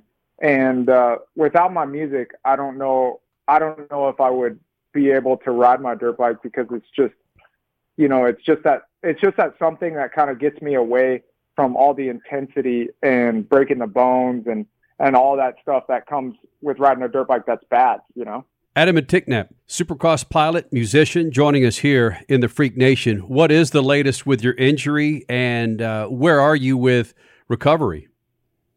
Uh, I'm actually doing really good. So uh, last week in, in timed qualifying, I had an accident with a rider that had made a mistake in front of me, and uh, he caused me to to wreck over this uh, quad jump that was uh, pretty bad. I haven't hit the ground that hard in a long time. Um, I hit the face of a jump coming off about like 30 feet, 40 feet, and, uh, and I tucked the front wheel once I landed. I broke my collarbone in two places, uh, cracked two ribs, and uh, and did a little bit of damage on the outside of my lung. Um, I was actually really fortunate to come away with just that. You know, the doctors were like, "Wow, with how hard you hit." They thought I might have broke my femur or my hip also, but I got really lucky. They did surgery on my collarbone, and uh, that's all good. I'm about a week and a half out of surgery, and I can already lift my har- my arm above my head, and I'm doing really good. So excited to be back to racing. I think here in about five weeks from now, which is absolutely phenomenal. You know, my training and and all the supplements that I take and the things that I do off the bike, um, including my music, I think is just so much therapy and and a testament to how fast we can get back as athletes. So I'm stoked to be back uh, racing here in about five weeks, and uh, I get to finish out the Supercross series. That doesn't even seem possible. You have miracle worker doctors, and, or yeah, like you said, supplements. And I'm going to assume when you said supplements, you meant twisted tea because that would be my that would be my recovery. To be better honest, believe it. You better believe a little twisted tea, a little kickback.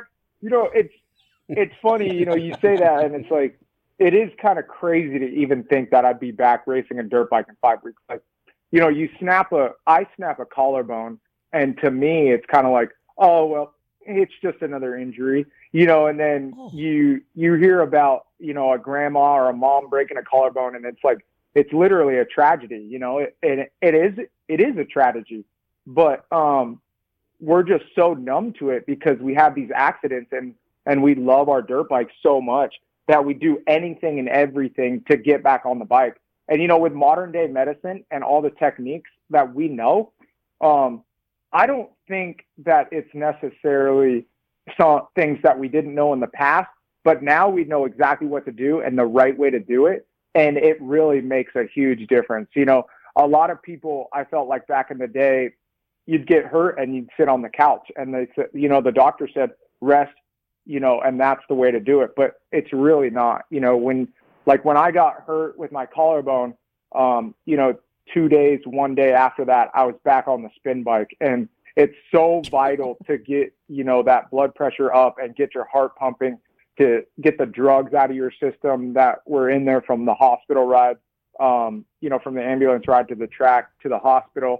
And then, you know, your body goes through so much trauma. So to get back to a regular state and get that heart rate up and, you know, and stretch it and open that stuff up. And then, you know, there's so many different bone stim machines that we have that gets blood flow to the area.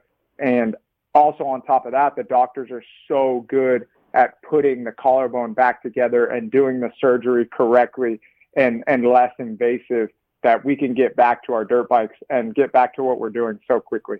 Absolutely incredible. Seven Deuce Deuce joining us here in the Freak Nation. Yes, his name is Adam Yeah. Ticknap. One thing I don't think we've ever asked you is how did you go or why did you change from BMX racing to arena cross and supercross? oh man, that's funny. Because I so I was like 12 years old, and I raced BMX, and I was actually really good. Um, I was the President's Cup national champion, and uh, we always kind of rode dirt bikes on the side, and uh, it was like, man, dirt bikes are fun, but I'm really good at BMX, so we just kind of stuck with BMX. And obviously, BMX was a lot cheaper. You know what I mean? You get a bicycle, you get some pedals, and you kind of go for it. And, you know, a dirt bike costs a lot of money. So at that time, you know, my parents didn't have as much money to, you know, take me racing on a dirt bike and fix that stuff. So we were on bicycles. And one day, you know, I won the I won the Ohio State championship, and then right after that, I kind of was like riding my dirt bike one day, and I was like, man, this is a lot easier just twisting the throttle and not having to pedal this thing. and it was kind of like that's what started the transition. I was like, man, I like twisting the throttle. You go twice as fast, twice as far, and it's twice as easy. But the funny thing is, is little do I know nowadays, I'm back on my pedal bike, pedaling more than I pedaled on my BMX bike. So that didn't quite work out the way I thought it was. All to keep you in shape. And any truth All to to the keep rumor, in shape. right? Any truth to the rumor that your BMX career started in the aisles of a Walmart with you and your brother? oh, that's so funny. Um, I mean, when you're a kid, you know what's the first thing you love to do on a bicycle was was skid, and my brother and I were absolutely inseparable.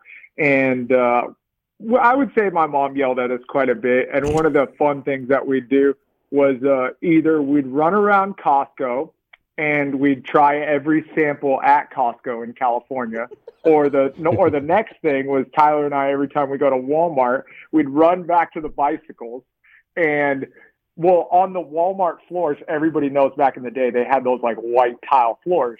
So it was a great marker for rubber. So we'd run to the back, grab two bicycles that were the same, and we'd pedal them down the aisles and we'd skid down the aisle as far as we could. And whoever had the longest skid mark would win. and I swear, I, I swear the reason Walmart has the tires flat is, is because of Tyler and I back in the day. And tick nap rule. oh, that's awesome. We're talking with Adam Enticknap. Broken collarbone has him sidelined for a while in the Supercross series. Musician, credible personality. Adam, if we pose this question to you, you had a chance to go to Las Vegas, take the checkered flag, win the Supercross championship, or close Coachella, 100,000 people screaming, Adam, your name. Which would you do? Your guitar or the checkered flag for a championship? Hmm. Honestly, um, if you'd have asked me 10, 10 years ago, I probably would have said last lap. But now it's probably Coachella. You know what I mean? And and the reason that being is because I love my dirt bike, um, and I'm and my dirt bike's always going to come first. But man, if I got to close Coachella, you know, I'm saying I'm probably going to be a lot richer than if I if I won a Supercross championship. So I'd close Coachella, then I'd buy, I'd use that money to buy a race team, and then just have fun on the sickest bikes and race Supercross for the rest of my life and oh, sing songs. So I'd probably close Coachella. All right, here's another one for you. You've got a two bedroom apartment. In one bedroom, you've got bunk beds, and on the top bed, you have Dave Grohl. In the other room, you got bunk beds. In the top bed, you've got Jeremy McGrath. What room are you oh, taking? Jeremy McGrath. Oh. It's Oh. not even a question. oh, wow. oh, that's not even a question. Jeremy McGrath all day. Like, don't get me wrong. Like, Jeremy McGrath is the reason that I got started racing Supercross. My dad took me to the LA Coliseum and I watched Jeremy McGrath win that night and I had met him in the pit Mm. and I thought he was the absolutely like I thought he was the absolute coolest dude I've ever seen in my entire life. And then he went out and won that night. And I looked up at my dad and I still remember it to this day. And I said, Dad, I want to be like Jeremy McGrath and race professional supercross. And ever since that day, I knew what I was supposed to do. And now I'm racing professional supercross. Does that ever stick in your mind how much of an impression Jeremy made on you that night and how much of an impression you make on kids these days? that's that's a hundred percent of the reason that I am who I am. You know, like I mean, obviously not a hundred percent, but it's it's a lot of it. You know, um, when when you when I remember that, you know, that night and knowing what Jeremy McGrath did for me and how much joy he's brought to me because of wanting to race Supercross and having that journey with my dad and and my family and my brother. Um, there's nothing that I'd ever do to take that back. And uh, and to to only hope that I can do that for some kid that's out there that you know loves Supercross and and might think that I'm cool and the fact that I could do that for somebody else is just unbelievable. So that's I think that's why partially that I am one of the fan favorites is because every time I see anybody, I don't care if I'm having a bad day, a bad race, um, a bad time qualifying. I make sure as soon as I step, I step out, I step out of that twisted tea semi, I got a smile on my face and I look like the happiest man in the world because I know how privileged I am to step out and ride a full factory Suzuki and do what I do every day. There's there's so many people that struggle in this world. There's so much stuff going on, you know, with COVID and and the election and just so many different things that the fact that I get to race my dirt bike right now in this pandemic and I get to do what I do, I make sure I cherish absolutely every single moment. So that way, when that fan or that little kid sees me, they can look up and they say, yeah, riding dirt bikes is that rad because it is. You know, you forget sometimes, you know, you get spoiled um, you get naive to to what you do, and and I try to absolutely never forget that. So, how difficult has it been then riding in 2021 without the fans as usual? And how, how can you reach out to them in different ways now?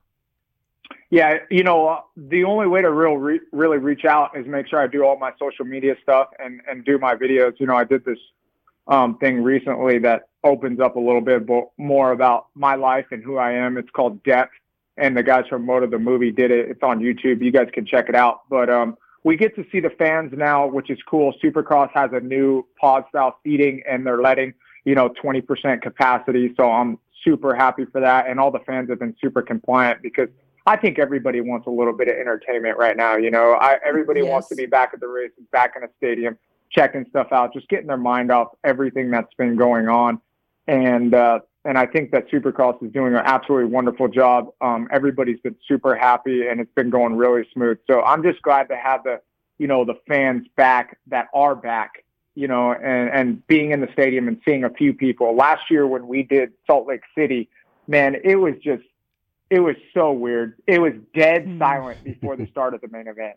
I've never experienced that. You know, it was like almost being at the practice track. It was almost like, you know, your blood wasn't pumping as gnarly as it usually is. When you see those fans and you see the fire and the crowd get loud, you hear the crowd get loud. It's an unbelievable feeling. That's why I race Supercross, and and that's part of the thing that gets me pumped up and ready to go. And and last year, it's it's just not the same. You know, it, it's not it's not right. You know, not not having fans in the stadium that get to enjoy that experience with you and get to enjoy that good night of racing or that bad night of racing, whatever it is. Um, just being along that ride um, with those people is is what I do and what I live for.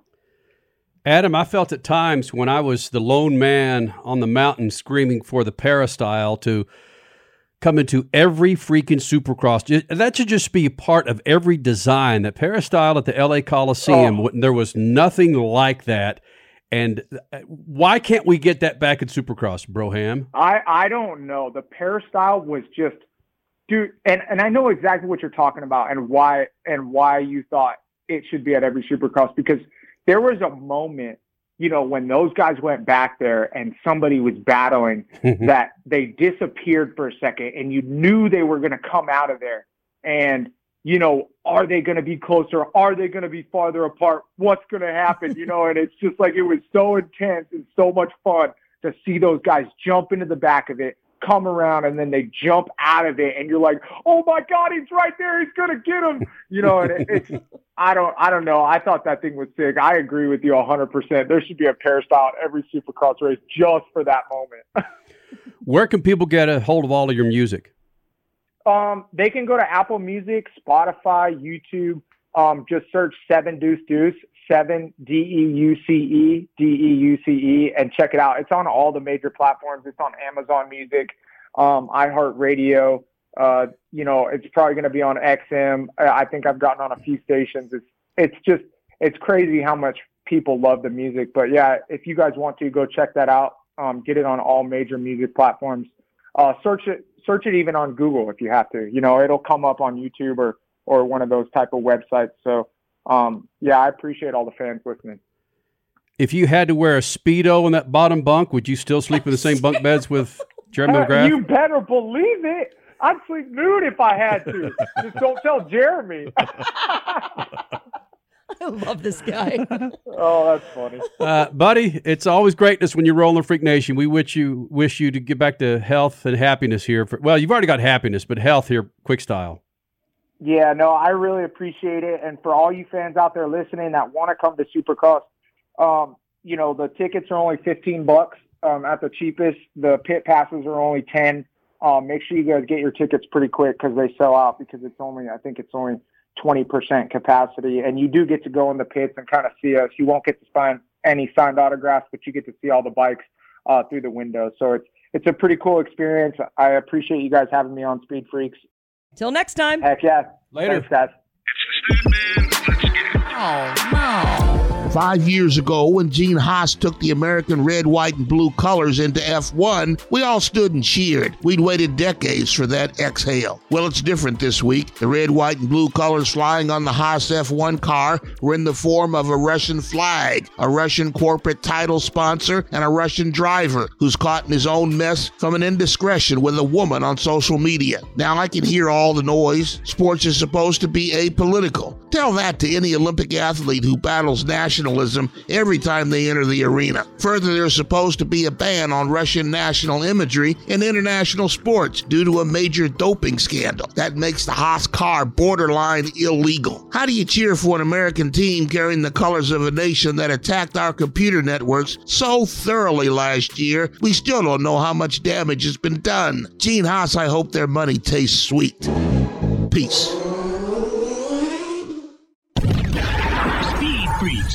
Motorsports Radio, redefined.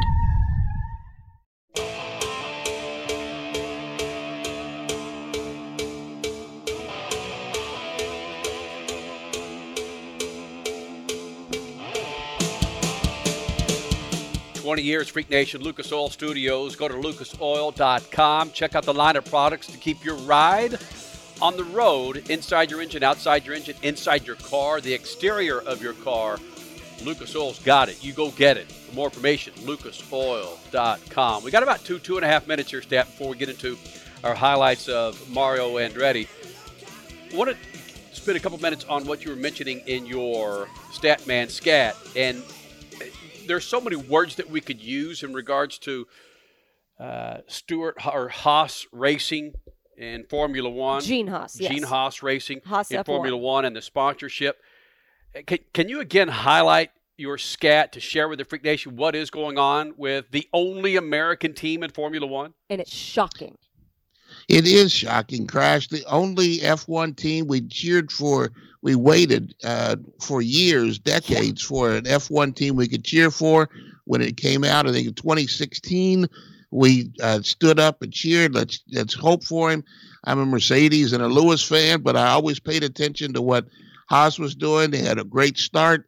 They worked with Ferrari, and then they revealed today or this week that uh, new sponsorship. Their title sponsorship for the team is a Russian fertilizer company. I'd like to see that activated in the pits. Uh, but uh, a Russian fertilizer company is now the title sponsor of Haas F1, and the the red, white, and blue on the car is not the American flag; it's the Russian flag. I think that's I think that's an affront to all of us that months after we learned that the Russians invaded our computer system, doing damage that we don't even know about, uh, and now uh, Haas is taking money from a Russian company to sponsor his F1 team. It's disgusting. And isn't it being looked at by the World Anti-Doping Agency because no Russian is allowed, no Russian athlete is supposed to participate in any international sporting event for the next two years. And just in February, it was confirmed that Formula One is a part of that. The uh, World Doping WADA, the World Anti-Doping Agency, confirmed that they are investigating the circumstances Okay. surround it. The issue is the Russian flag is not supposed to appear on anything that's in international sports because of a uh, uh, a, an a anti-doping ban that that uh, caught the Russian team. That just doesn't compute to me. One thing that does compute 50 years ago yesterday, Mario Andretti won his first Formula One race. Highlights from our interview with Mario Andretti. That's next. Speed Freaks Pits and the Lucas Oil Studios. Speed Freaks, Motorsports Radio, redefined. Lucas Complete Engine Treatment. It's a new multifunctional cleaner plus lubricant. It's designed for use in both engine oil and fuel systems. It cleans and lubricates the entire gas or diesel fuel system from the tank to injectors. It contains special Lucas additives that cause the fuel to burn thoroughly and help increase your miles per gallon. Expect longer engine life, longer oil life, cleaner exhaust, and less fuel consumption. Lucas Oil Complete Engine Treatment. It works. It's more than just a slogan. Anywhere is possible with General Tire. General Tire's Grabber X3 mud terrain tire offers aggressive styling and is engineered for durability with innovative performance features that are ready to carry you through extreme mud and rock covered terrain. For extreme traction that's ready for anything and rugged styling to match, look no further than the Grabber X3. Make your anywhere possible by visiting generaltire.com today. That's generaltire.com. General Tire, supporting the Freak Nation for two decades. Hey, Freak Nation, if the grind, whine, and squeal of your vehicle's power steering makes you cringe every time you reach for the wheel, then grab Lucas Power Steering Stop Leak. That's Lucas's unique formula that fixes most worn rack and pinions, pumps, and gearboxes, making them perform like new. Using Lucas Power Steering Stop Leak, you'll find it eliminates squeals, seal leaks, and rough spots. And get this, it's 100% guaranteed, so there's no reason to use anything but Lucas Power Steering Stop Leak. Lucas Oil, it works. Tasha, did you know Geico could save you hundreds on car insurance and a whole lot more? So what are you waiting for? Hip Hop Group Tag Team to help you plan dessert? Aw, fresh vanilla, rocky road, chocolate peanut butter cookie dough. Scoop this, scoop this, scoop this, scoop this, scoop shakalaka, shakalaka, shakalaka, shaka, scoop shakalaka, shakalaka, shakalaka. Geico. Switch today and see all the ways you could save. It's called a tune up in a bottle for good reason. One little bottle added to every tank of fuel is like a team of mechanics going to work. Lucas Fuel Treatment cleans and lubricates the entire fuel system. It increases power and fuel economy and burns excess exhaust emissions. Lucas Oil Fuel Treatment is the best and simplest way to get your vehicle to perform at its peak. Keep that engine alive with Lucas Oil. What up? It's Kenny Sargent, and have you checked out Speed Freaks website lately? It's speedfreaks.tv, and it's where you go to download all of our radio shows and our featured podcasts. Plus, it's where you can register for a new set of rubbers from General Tire. Go to speedfreaks.tv, hit the General Tire giveaway banner, fill in all the needed information, and bam! You might get a call from the freaks about rolling on a brand new set of General Tires. Leave the road and take the trails on a new set of General Tires. And our website at speedfreaks.tv. You're listening to Speed Freaks Motorsports Radio Redefined.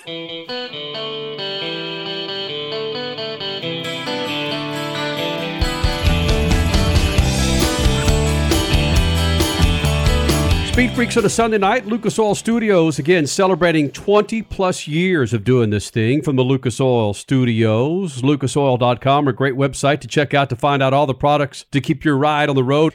A very special anniversary this weekend. In fact, on Saturday, uh, Mario Andretti, 50 years ago, yesterday, his first win in Formula One in the South African Grand Prix. Mario, March 6th, baby. Mario Andretti joining us now. And Mario, as the years and the decades have gone by, are you still able to recollect that race and that first win and just everything that happened with that race? But of course, of course. I mean, these uh, you know, obviously when uh, I'm reminded of it, especially like uh, from you guys, it brings back the fun memories, uh, uh, very important moments of my life. And as you can see, I was so interested in, um, you know, in, in the Formula One aspect, and I was uh, just getting my feet wet and uh, fortunate enough to be in a Ferrari, even though it was the third car on the team. Um, still, uh, you know, to be able to pull it off uh, and and win my first race with Ferrari, uh, uh, you know, was, was like uh, pretty much uh, accomplishing part of my dream, the dream I've had, uh, you know, since I was just a teenager. Mario Andretti is a longtime friend of the Freaks and maybe the greatest driver ever in the history of man. Mario, you talked about a third car. A lot of people don't think of what the third car designation means. They know about the top driver, the second driver, but a third car, what's that about? Well, basically, what I'm saying about a third car is that uh, a team like today is usually composed of two cars, you know, a two car team. Um, every Formula One team, even today, is basically two cars, two drivers. And, uh, and when in those days, uh, they were able to, um, you know, to add a guest driver, uh, you know, and that's really what I was. Uh, Mr. Ferrari uh, just, uh, you know, I had enough pull with the FIA that he said, I'm going to enter a third car with a guest driver, and that was it, you know, and that's how I actually uh, debuted with Lotus uh, in, you know, three years before in, in 1968 at Watkins Glen, you know, as the third car, I put the car on pole.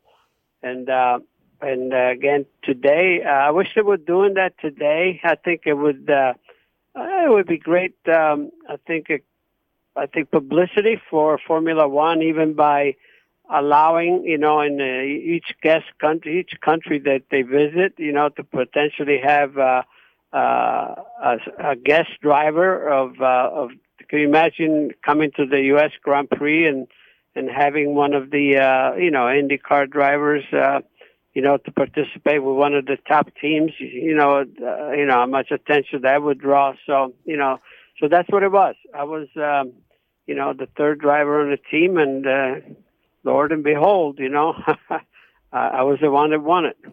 Did you know that the Ferrari was powerful enough to take that win? I mean, I know that the race was dominated elsewhere, but you led the last part of that that race, the South African Grand Prix. Did you know that the Ferrari was capable of doing that at that time before you entered the race?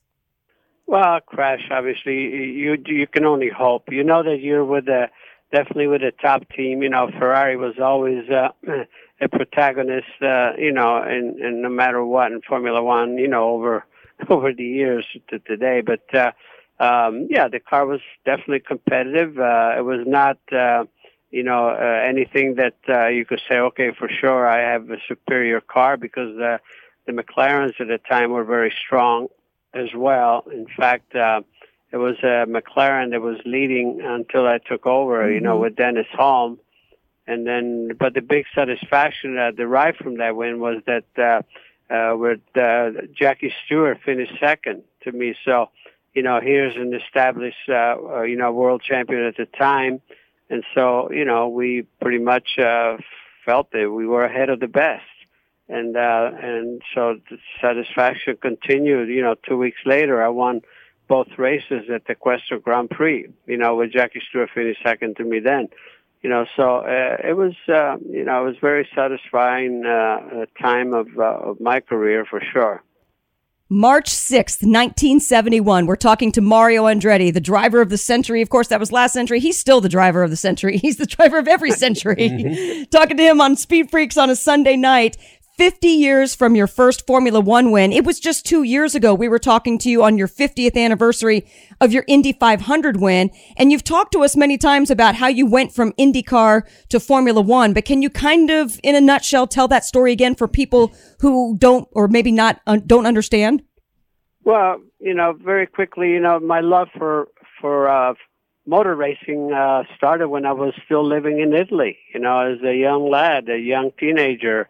Uh, I was 15 years old when we came to America, but uh, uh, basically, uh, Formula One was the, the the type of racing that uh, I fell in love with because of uh, you know Ferrari, Maserati, Alfa Romeo, and the current world champion in the in, in mid 50s.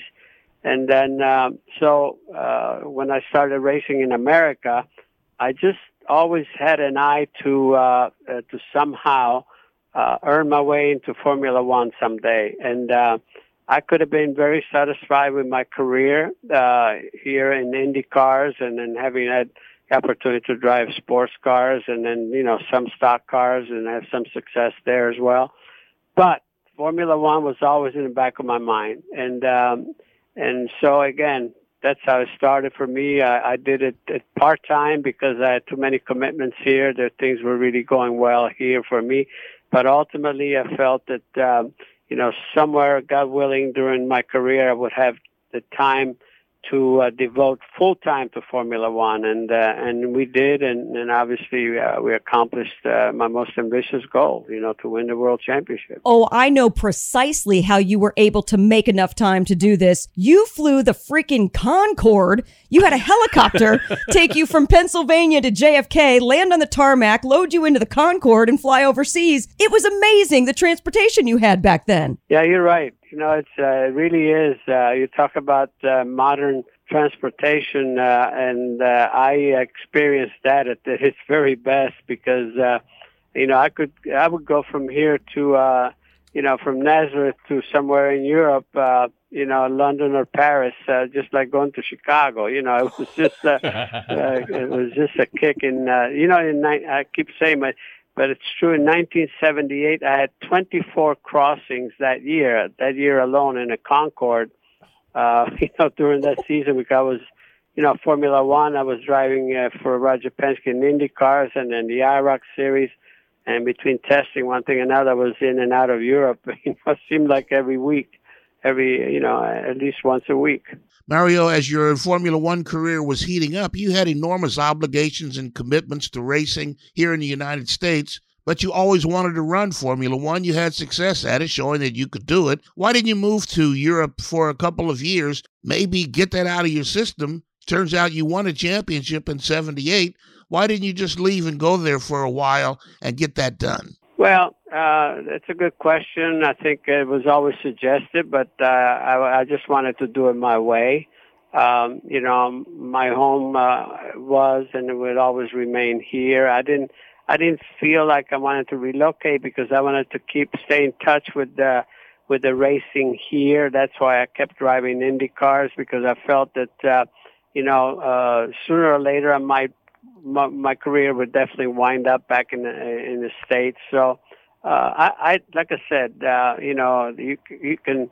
Uh, a lot of people just uh, you know thought that it was uh, they had the better idea, but uh, it was my idea that that worked for me. So um, and, and it definitely worked. Mario Andretti joining us here in the Freak Nation 50 years ago this weekend, his first Formula One race, South African Grand Prix. You've got Italian drivers and former champions Giuseppe Farina and Alberto Ascari. Were these drivers that you knew the history of, these former world champions from Italy? You knew all their history and you you admired these drivers, or you didn't know much about those two former champions? No, I mean that those were my idols. Uh, I mean Hmm. that's how you know I became so impressed and enamored with it. You know, along with my brother Aldo. You know, we were both uh, all in and just following uh, as kids. You know, you just uh, uh, you you always have to have someone to to root for and. And for me, it was Alberto Ascari. There was something about him that uh, was cool, just the way he was, uh, you know, being uh, labeled by the press and so forth. Uh, I just uh, I figured, oh, I want to be like Alberto Ascari, and uh, and and that's it. I mean, he was uh, so responsible, you know, for giving me uh, all of these ideas, and uh, at the time, you know, to something to pursue, the impossible dream, if you will. But uh, yeah, it was. Uh, that's that's how it all started. That's the important part. Did you have a chance to meet those guys uh, early in your career? Were they alive? I, I, my, I, pardon, pardon me, I don't know that that answer. Well, quickly, uh, Alberto Ascari was uh, he was killed uh, the the year before we came to the to the states, and um, no, I never had a chance to meet him. However, however, uh, back I think in '92, I had uh, the honor of inducting him in the uh, International Hall of Fame, a Hall of Fame which I was inducted to uh, two years before. So who would who would have thought, you know, when I was 15 years old, watching him race in Monza, that that he and I would share the same Hall of Fame and all of that. You know, it's amazing when you look back how life could evolve and things that could happen, and uh, that's why it's never the impossible dream. You know, for anyone, if you have a dream to pursue an ambitious one, just go for it. Mario Andretti, we're at the 50th anniversary of your first Formula One victory in South Africa. It's a different time in world history, different time in South African history. You came there as a, a driver born in Italy, but you were an American citizen. You were brash, you were loud, you were an American, and you were good. Were there any undertones, racial undertones, personality undertones that maybe got in the way of your comfort level in the paddock in Formula One? I, quite honestly, I never really pay much attention to that sort of thing. Uh, never experienced. The only thing I was called some nasty Italian nicknames by uh, Foyt, AJ or or Bobby Unser. But other than that,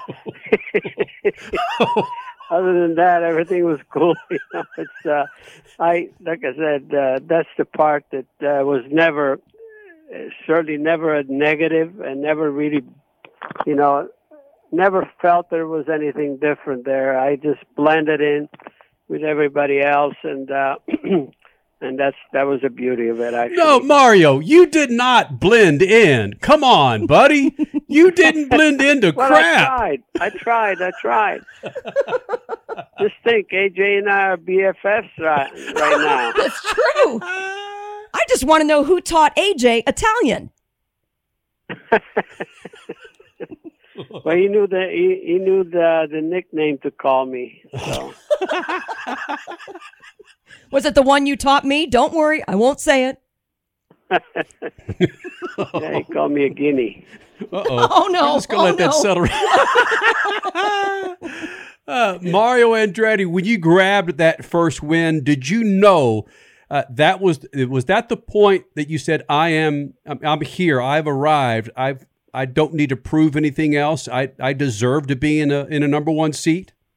Well, I don't know if I ever thought of it that way, but uh, whenever you can achieve something like this uh, throughout your career, you you got to uh, you, you you know your confidence level you know just comes up, which uh, is what you're looking for. Um, you know, after all, uh, you know you, you always measure it up against the best, and uh, and if you can somehow belong in the same uh, the, uh, bring results in the same circle, you know, it's uh, that's that's what the ultimate satisfaction is. And uh, and yeah, you know, the, yeah, you come back and you think, you know what, uh, things are okay. You know, I think I can deal with these dudes. You know, Let's do this, Freak Nation. Mario, can you hang around for another segment? my pleasure, guys. Always. Cool. Uh, the greatest driver in the history of mankind. We continue on with Mario Andretti. That's next. Speed Freaks Pits and the Lucas Oil Studios. You're back with the Freaks, and we continue on with our second part of our interview with Mario Andretti. 50 years ago, March 6th, yesterday, uh, Mario Andretti won his first Formula One Grand Prix, well, his first Formula One race, South African Grand Prix, and he continues on with us here in the Freak Nation. Statman, go right ahead. So, Mario, we're celebrating your 50th anniversary of your first Formula One win, came in South Africa. But success didn't tumble out of the box after that. It was a couple of years before your next win, and then another couple of years before your championship. There's always frustration to a driver when he doesn't win, but did you ever question your ability to do that at that level?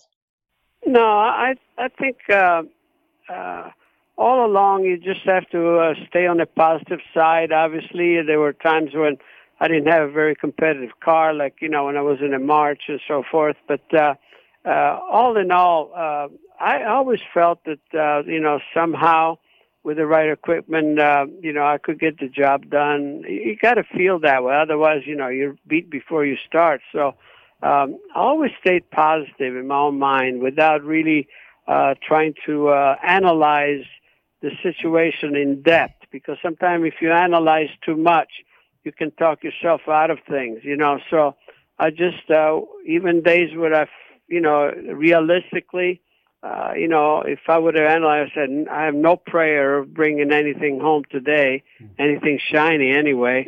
And, uh, and yet you go out there and you do your best and sometimes you surprise yourself. So, uh, that's the way I've always dealt with my life, with my career.